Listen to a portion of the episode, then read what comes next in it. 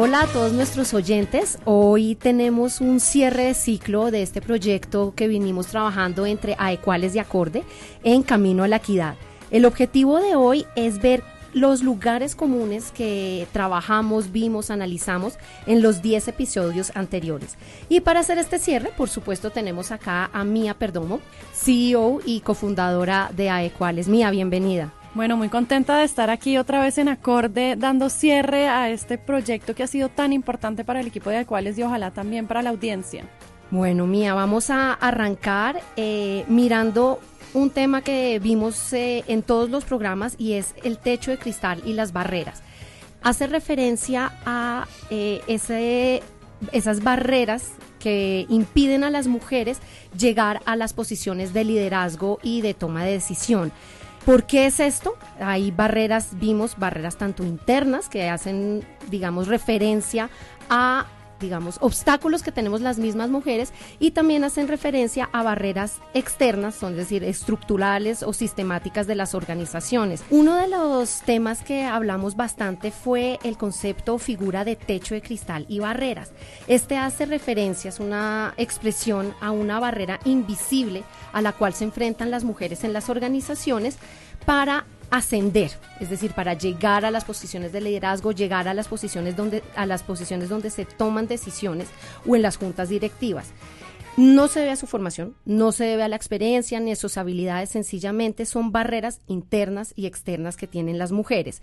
Por un lado, tenemos las barreras internas que están en la mente, en la psicología o en el inconsciente de nosotras, las mujeres, como baja autoestima, bajo poder de negociación, y otras ya son las barreras externas que son estructurales o sistemáticas dentro de la organización. En este aspecto, Mía, yo quiero preguntarte eh, cómo lo ha visto a Ecuales tanto aquí como en Colombia. Bueno, el techo de cristal es una expresión que le hemos enseñado a mucha gente, que tú también lo has hecho a través de este programa. La mayoría de la gente no sabe qué significa y como tú bien dices, es una barrera invisible que se encuentran las mujeres para llegar a posiciones de liderazgo. En Colombia el techo de cristal se mantiene, como mencionamos en un programa anterior, el ranking de equidad de género en las organizaciones mostró que solamente el 38% de las posiciones de liderazgo en Colombia son ocupadas por mujeres. Y esto es una cifra alta, ya que el ranking solo mide una muestra de la sociedad. Eh, las cifras de liderazgo en, Colombia en general deben estar oscilando entre el 20 y el 38%. Entonces, eh, otra cosa que quería comentar es, en Colombia estamos definitivamente mejor que en otros países. En Colombia tenemos los índices más altos de mujeres en posiciones de liderazgo. Un estudio de la OIT también confirma que tenemos una gran posibilidad de tener mujeres en rangos medios de liderazgo y en Latinoamérica las cifras dejan mucho que desear. En el mundo las cifras tampoco son mucho mejores.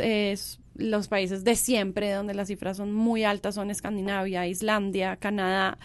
Y yo creo que nosotros debemos eh, apuntarle hacia allá. Muchas veces nos comparamos como en Colombia estamos muy bien, fíjense en el resto de Latinoamérica, pero lo que siempre a cuales le dice a las empresas es no se conformen con eso. ¿Ustedes quieren tener una empresa global o quieren tener una empresa que le va razonablemente bien en Colombia? Una empresa global no alcanza esos índices de competitividad si no tiene la diversidad que necesita. Entonces yo creo que el techo de cristal es tan vigente como antes. Último dato, a nivel mundial, según un estudio de Grant Thornton, solamente ha aumentado el número de mujeres en posiciones de liderazgo en un 1% en el último año. ¿Eso qué quiere decir? Estamos creciendo muy poquito, año a año, y que definitivamente tenemos que aplicar medidas afirmativas para que esto cambie. Eso es muy cierto, eso es muy cierto. Digamos, eh, uno los ve en los países de la OCDE, los pertenecientes en Europa. Salió hace poco un estudio de la OCDE y prendieron las alarmas en Francia. En Francia iban bien, bien con esos resultados de equidad en términos de las mujeres y se dieron cuenta que se habían venido estancando en los últimos años. Entonces están tomando medidas o están prendieron las alarmas y manejan cifras mucho mejores que Colombia y a pesar de eso prenden alarmas. Es decir, esto es un tema que hay que seguirle trabajando. Eso nos da pie para hablar del segundo punto que quería comentarles, es la equidad de género no se da de manera natural. Lo bueno que yo siento en este momento es que las alarmas se prendieron en diferentes organizaciones multilaterales, países, en políticas públicas están prendidas y eso está muy bien, porque si no se hace nada para lograr una equidad de género, esto no se va a dar de manera natural.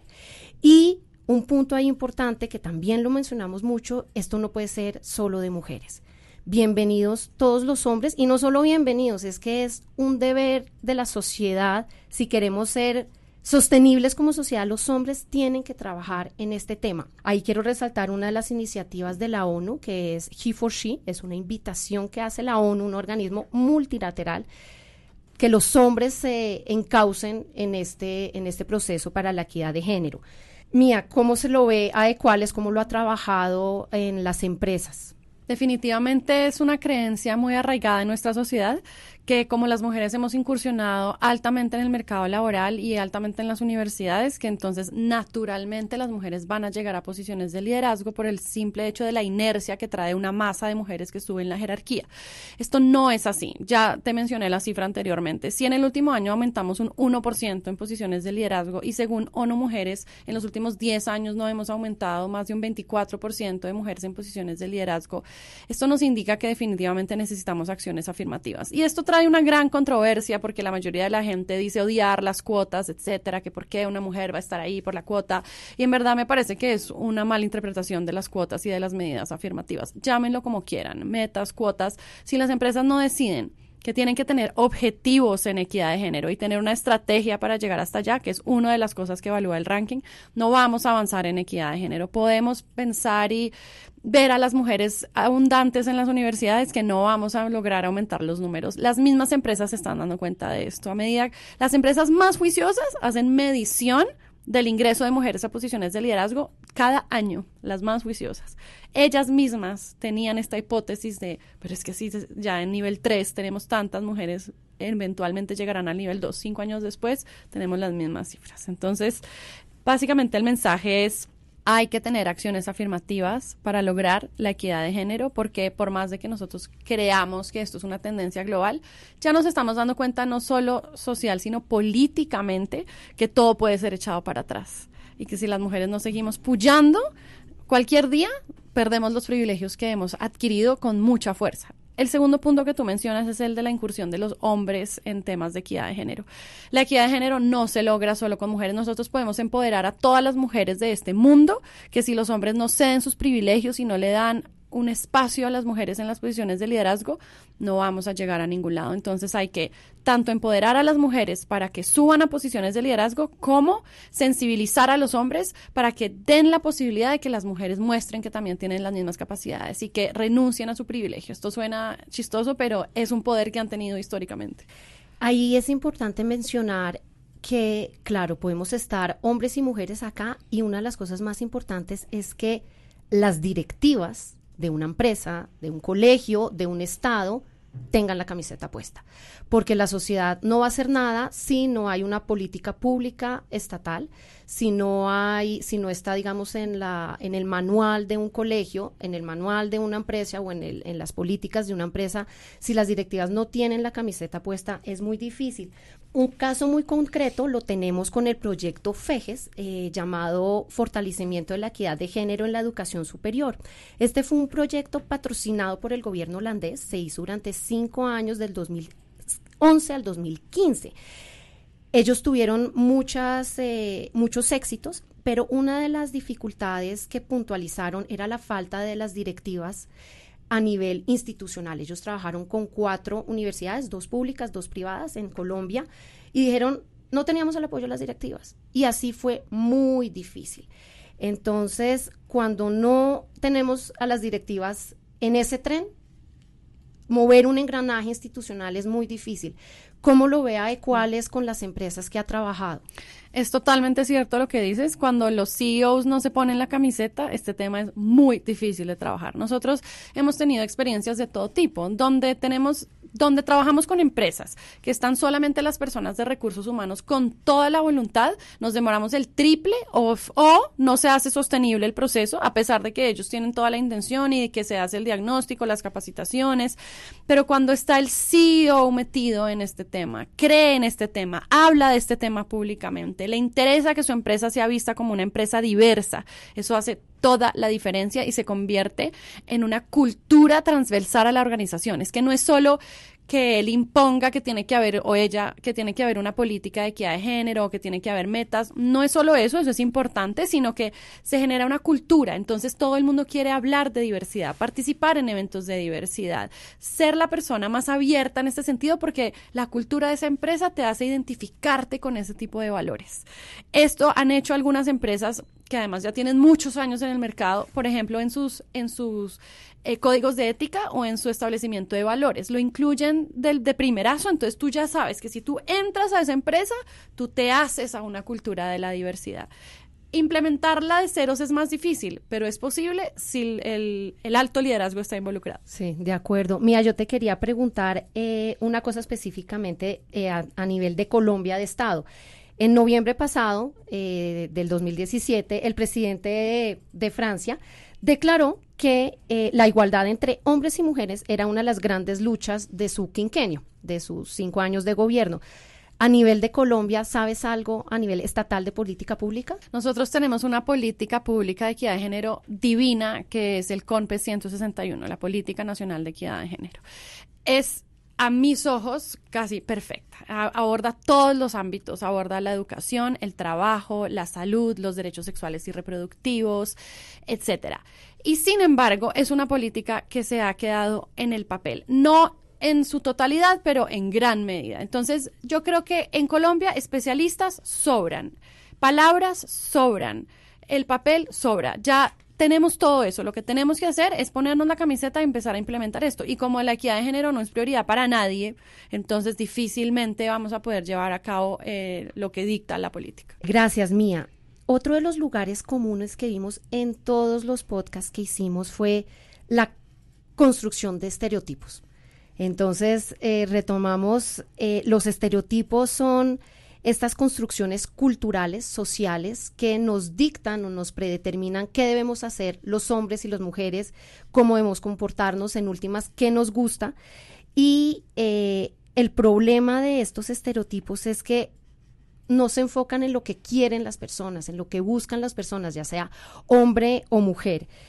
Eh, la invitación que siempre hicimos es, fue hacer una deconstrucción de estos estereotipos a no seguir imitándolos desde el hogar, desde las escuelas, en las empresas también lo vimos.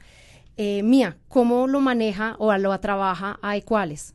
Este tema me encanta porque tiene que ver con los constructos culturales que tenemos en nuestra sociedad. Entonces, muchas veces nosotros reaccionamos en automático y tomamos decisiones en automático. El automático tiene un problema y es que funciona a partir de los prejuicios.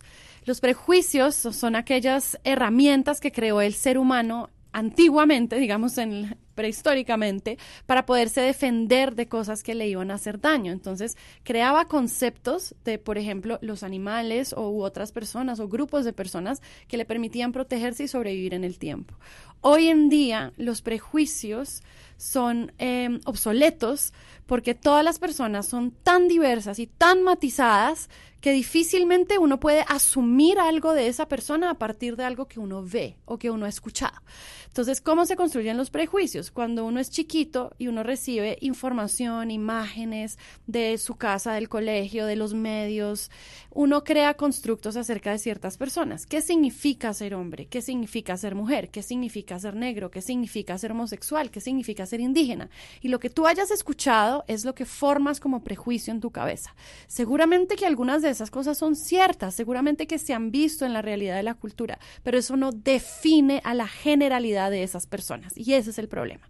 Entonces, ¿cómo operan los estereotipos y los prejuicios? Cuando tú ves un ser humano que tiene alguna característica que a ti te es familiar, tú construyes todo el muñeco alrededor de lo que has visto, escuchado y dices, ah, es negro, ah, es gay, ya sé cómo es. Tin, tin, tin, tin, le pones un montón de características y de etiquetas. Y esas etiquetas dañan. Entonces, lo que hacemos en Adecuales es hacer esas etiquetas conscientes. La mayoría de la gente hoy en día no es prejuiciosa a propósito. La mayoría de la gente no discrimina a propósito, pero todos discriminamos porque tenemos Está prejuicios. nuestro subconsciente más arraigado. Exactamente. Entonces, cuando tú lo haces consciente, mira, es que fíjate que estas son tus creencias acerca de estas y estas personas. Obviamente, lo primero que hacemos es sacarles las creencias, obviamente. Y luego deconstruimos esas creencias. ¿De dónde vienen? ¿Por qué piensas eso? ¿Quién te dijo eso? ¿Conoces una persona negra que sea así? Entonces decimos, sí ven, o sea, son un montón de constructos que en la realidad no se ven reflejadas en estas personas y que además, fíjate cómo eso se te devuelve. Cada vez que tú empleas un estereotipo o un prejuicio hacia otra persona, eso se te devuelve porque hay un prejuicio que va hacia ti. Cuando tú generalizas, hay otra persona que está generalizando sobre ti porque tú eres mujer, porque eres joven, porque eres vieja, sin importar cuál sea la característica. Una vez que esos prejuicios son conscientes, entonces empezamos a ver cómo podemos cambiar la mirada ok, ese prejuicio existe, yo entiendo que eso es lo que tradicionalmente he pensado de las mujeres o de los hombres, pero voy a ir más allá, me voy a dar la posibilidad de hacer caso omiso de ese prejuicio que ahí está y voy a ir más allá y voy a hacer, por ejemplo, en el caso del trabajo, una entrevista más exhaustiva en vez de llenar un papel basado en mis estereotipos. Supongo que esos son talleres que trabajan a nivel de las eh, organizaciones, es decir, con las personas. ¿Cómo logran luego aterrizar que efectivamente hubo un éxito en ese taller, como, porque claro, uno recibe eso y las personas tienen que estar abiertas a, perdón la redundancia, a abrir las mentes y dejar esos estereotipos y esos prejuicios que son tan dañinos. ¿Han logrado cómo cuantificar eso? Qué buena pregunta, Caro. Ah, es difícil. Es difícil porque la cultura avanza muy lentamente. Entonces, ¿cómo mides que las personas hayan bajado sus sesgos inconscientes? Hay algunos indicadores. Entonces, por ejemplo, el número de personas diversas que se contratan en el tiempo después de eso como aumentan los números de mujeres ascendidas a posiciones de liderazgo o aumentan las personas diversas en términos de raza, orientación sexual. Eso es un indicador. Por otro lado, cuando haces la medición de clima organizacional, las empresas están empezando a desagregarlas por género. Entonces le preguntan a los hombres acerca de su bienestar con respecto a, la diversidad y a las mujeres. Y se empiezan a dar cuenta que antes las mujeres, por ejemplo, hay empresas que lo han hecho y las mujeres tienen niveles inferiores de satisfacción con respecto a su bienestar alrededor de la diversidad. Entonces empiezan a aumentar esos índices. La diversidad empieza a sentirse más cómoda dentro de la organización. Eso lo puedes medir a partir del clima organizacional, sobre todo si segregas la información por tipos de grupos de personas. Otra cosa que pasa después de eso, las, las personas empiezan a crear lo que las empresas multinacionales llaman ERGs, que son grupos característicos para alguna población, grupos empresariales, entonces grupos de mujeres líderes, grupos de personas LGBT de la organización, en, en Estados Unidos grupos de latinos y empiezan a crear estos grupos que impulsan la diversidad dentro de la empresa y además cualquier persona puede ser parte, no hay que pertenecer a ese grupo para ser parte del grupo. Entonces eso también ayuda como a integrarse entre las distintas personas. Me parece que podrían ser tres de las cosas que pasarían y obviamente pues menos dificultad en que los comités eh, directivos tomen decisiones de equidad de género y haya resistencia, que eso es lo que suele pasar. Claro. Eh, Mía, eh, eso seguramente tú ya lo sabes. A mí algo que me asombró mucho acá es encontrar la realidad de estas inequidades entre hombres y mujeres. Yo cada vez que empezaba medio a investigar de un tema en tecnología, en el hogar, en el colegio, en las universidades, en todas las disciplinas que vimos, encontramos inequidad.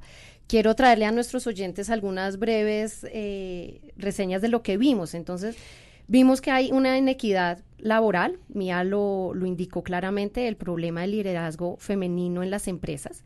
En los hogares vimos cómo los padres educan a sus hijos basados en estereotipos de género. Ahí hay un punto bueno a rescatar y es que le hemos empleado la paleta de opciones a nuestras hijas, pero a los hijos, a los niños, seguimos encuadrándolo en una cantidad de estereotipos de ser fuerte, no puedes ser débil, no puedes llorar, tú tienes que ser el proveedor económico.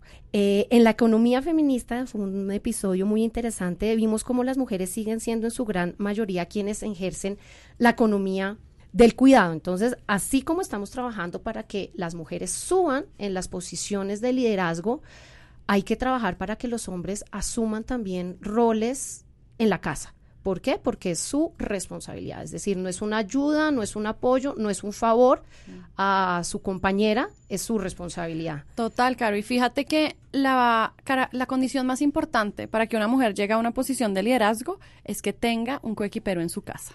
Esa es. Ni siquiera depende de las empresas. Es que haya un hombre en la casa que se dedique a hacer las tareas del hogar con ella y que se ayude, pues ayude está mal dicho, pero contribuya, de su responsabilidad a cuidar y a criar a los hijos. Claro, y ahí a mí me encantó, hace poco leí la entrevista del director del Observatorio de Discriminación en Francia y el hombre la tiene clarísima. El, el mensaje que da es que mientras en el mundo se siga considerando que a esas las mujeres a las que les toca conciliar su vida profesional con la vida personal, la inequidad va a perdurar. Es decir, hay que, uno, de nuevo ya lo hemos hablado, los hombres tienen que tomar conciencia en que tienen que hacer esas, eh, digamos, apoyar y trabajar y tienen sus responsabilidades en la casa. En ese sentido, Mía, ¿cómo trabajan en las empresas a nivel organizacional para que las mujeres y los hombres logren llegar a ese balance entre vida personal y vida profesional. Lo que él decía es muy cierto, que era un poco lo que yo decía anteriormente, y es, sí, las mujeres tienen que poder compaginar su vida personal con su vida laboral, y para eso las empresas tienen que generar condiciones de flexibilidad, pero si aunado a eso no se habla con los hombres acerca de su rol en el hogar, ellas van a seguir reventadas. Las mujeres en Bogotá hoy en día trabajan 16 horas al día, 8 en su trabajo, 8 en tareas del hogar. Los hombres trabajan 10 horas al día, de las cuales emplean 1.5 en el cuidado de otros y en las tareas del hogar. Eso significa que sí le das flexibilidad y ella entonces puede manejar su doble jornada, pero sigue agotada, sigue cargando con el peso más grande. Entonces, ¿cómo lo manejamos con las empresas? Que era tu pregunta. La primera, les sugerimos que tengan condiciones de flexibilidad, entonces que haya home office, que las personas puedan trabajar desde su casa, puedan em, llegar más tarde, irse más tarde, como horarios escalonados, que haya, por ejemplo, dentro de la empresa un gimnasio, una peluquería, una guardería. Obviamente, pues estas son empresas muy grandes, pero lo que otras empresas pueden hacer es subvencionar una guardería cerca, que venga un entrenador personal, que venga alguien a hacerles las uñas. Este tipo de cosas suenan superfluas, pero no son. Las mujeres gastan un montón de tiempo y de plata arreglándose, porque vivimos en una sociedad que si no ve a una mujer arreglada, no la toma en serio. Entonces, pues si ella igual lo tiene que hacer, pues la podemos ayudar y que no tenga que irse de la oficina a gastar tiempo y plata. Y por otro lado, en términos de la guardería, pues ellas pueden pasar más tiempo dentro de la empresa trabajando porque tienen a su hijo ahí o al lado y no están angustiadas al respecto y pueden verlo en el almuerzo, lo pueden llevar después a la casa, tienen más control sobre el tiempo que tienen con sus hijos en general es la distribución del tiempo. Todas las medidas que ayuden a que las mujeres distribuyan su tiempo son beneficiosas. Sin embargo, esto no es solo para las mujeres. Los hombres los hombres se les da entonces una licencia de paternidad extendida. Eso es lo más importante que hay que hacer en términos de flexibilidad con los hombres. En Colombia tenemos cuatro meses y medio para las mujeres, ocho días para los hombres, lo cual es absolutamente desproporcionado. No solo porque ellos tienen derecho a estar con sus hijos, porque ellos son sus hijos y no hay derecho a que solo puedan pasar ocho días, sino porque esto le está diciendo a las mujeres es tu responsabilidad. Tú tienes que retirarte cuatro meses y medio para estar con tu hijo mientras que tu esposo está trabajando. O sea, es, es un desequilibrio tanto en términos de vínculo afectivo como económico. Y los hombres también necesitan las prácticas de flexibilidad en general para que ellos vayan a llevar al niño al colegio, ellos hagan el mercado, ellos se encarguen de las vueltas que hay que hacer. Entonces, las prácticas de flexibilidad son para todos, sí, pero hay que sensibilizar a los hombres, no para que ella vaya y entonces haga todas las cosas. Claro, y acá me gustaría, Mía, lo hablamos ya en un programa, eh, para los empresarios que nos están escuchando, estarán pensando, bueno, ¿y esto yo cuánto tengo que girar? Por supuesto, esto requiere una inversión y un presupuesto específico entre las organizaciones. ¿Qué le respondes a los empresarios? Les respondo sí y no. Entonces, eh, hay muchas cosas que ellos pueden hacer que no requieren ni un peso. Creación de la política de diversidad, implementación de la política de diversidad, creación del comité de género dentro de la organización, las prácticas de balance vida-trabajo, a excepción de la licencia de paternidad, todas esas cosas no requieren ni un peso, requieren trabajo de la gente que ya está ahí todas las medidas que tienen que ver con los procesos de selección. Entonces, que se incluya por lo menos una mujer en la terna cada vez que se hace una entrevista, que se incluya por lo menos una mujer en la terna entre los candidatos. O sea, no puede estar entrevistando ni en los candidatos una terna donde solo haya personas de un género. Hay cosas que requieren Inversión. ¿Qué requiere inversión? Capacitaciones. Porque no es tan común que dentro de las empresas haya alguien que sepa de que hay género y diversidad y le pueda enseñar al resto. Hoy en día cada vez más y las empresas grandes tienen personas que saben de esto. Cuando no saben, tienes que contratar personas externas. La estrategia de equidad de género que se crea en el comité de género tiene componentes en donde hay que invertir. La licencia de paternidad requiere inversión. Si tú vas a, a subvencionar un jardín para que la mujer tenga flexibilidad, requiere inversión. Em, si tú vas a implementar indicadores nuevos para saber si hay equidad de género y no sabes cuáles son, pues tal vez te toca también invertir ahí. Pero yo creo que se puede desde ambos frentes y esa no es una excusa para no empezar. Claro, y ahí también lo importante que veíamos es que de todas formas va a haber un retorno a esa inversión. ¿Nos puedes dar unas cifras? Totalmente. Entonces, eh, siempre hemos hablado del caso de negocio de la equidad de género. La equidad de género se debe hacer tanto porque es una cuestión de derechos humanos y de justicia, como porque es un caso de negocio, porque hace a las empresas más competitivas. Los estudios nos dicen que las empresas pueden llegar a ser hasta un 26% más rentables si tienen mujeres en posiciones de liderazgo que las empresas que no tienen mujeres en posiciones de liderazgo. Esto ya está pasando a nivel mundial. También se disparan los índices de innovación, porque cuando tú tienes una sola perspectiva del mundo, difícilmente puedes resolver problemas de una manera diferente. Aumentan otros indicadores como la comunicación, la colaboración, disminuyen los índices de corrupción, la posibilidad de que la empresa entre en bancarrota por el manejo de los recursos que tienen las mujeres. Entonces hay un montón de indicadores que ya te permiten decir esto me va a hacer más competitivo. Y si tú te das cuenta, si tú miras las empresas globales más grandes del mundo, las de tecnología, pero también las que ah, están en otras industrias, todas tienen componentes de diversidad. Eso no es una casualidad. Muy bien, señoras directivas entonces de las empresas, por favor, es una invitación formal a que se pongan la camiseta, destinen un presupuesto y implementen la equidad de género. Eso les va a redundar en beneficios para su empresa. Y Mía, quiero cerrar este programa con una invitación final que tú hagas, o sea, una invitación general. ¿Cuál sería ese mensaje poderoso que le envías a nuestros oyentes? Nuestros oyentes yo sé que son de todo tipo, entonces si son mujeres y están buscando ser líderes en su sector, es muy importante que crean en sus logros, que aprendan a negociar, que sepan que siempre pueden negociar más de lo que les están ofreciendo, que asuman sus logros como propios. Entonces, si se ganaron una beca, si les dieron un ascenso, si les ofrecieron una vacante, tómenlo y asumen eso como un logro propio porque ya hablamos de que las barreras internas no son difíciles de manejar para las mujeres. Si son empresarias o empresarios, implementen políticas de equidad de género dentro de su empresa, implementen políticas de flexibilidad, empoderen a las mujeres, sensibilicen a los hombres, trabajen siempre de la mano con hombres y con mujeres.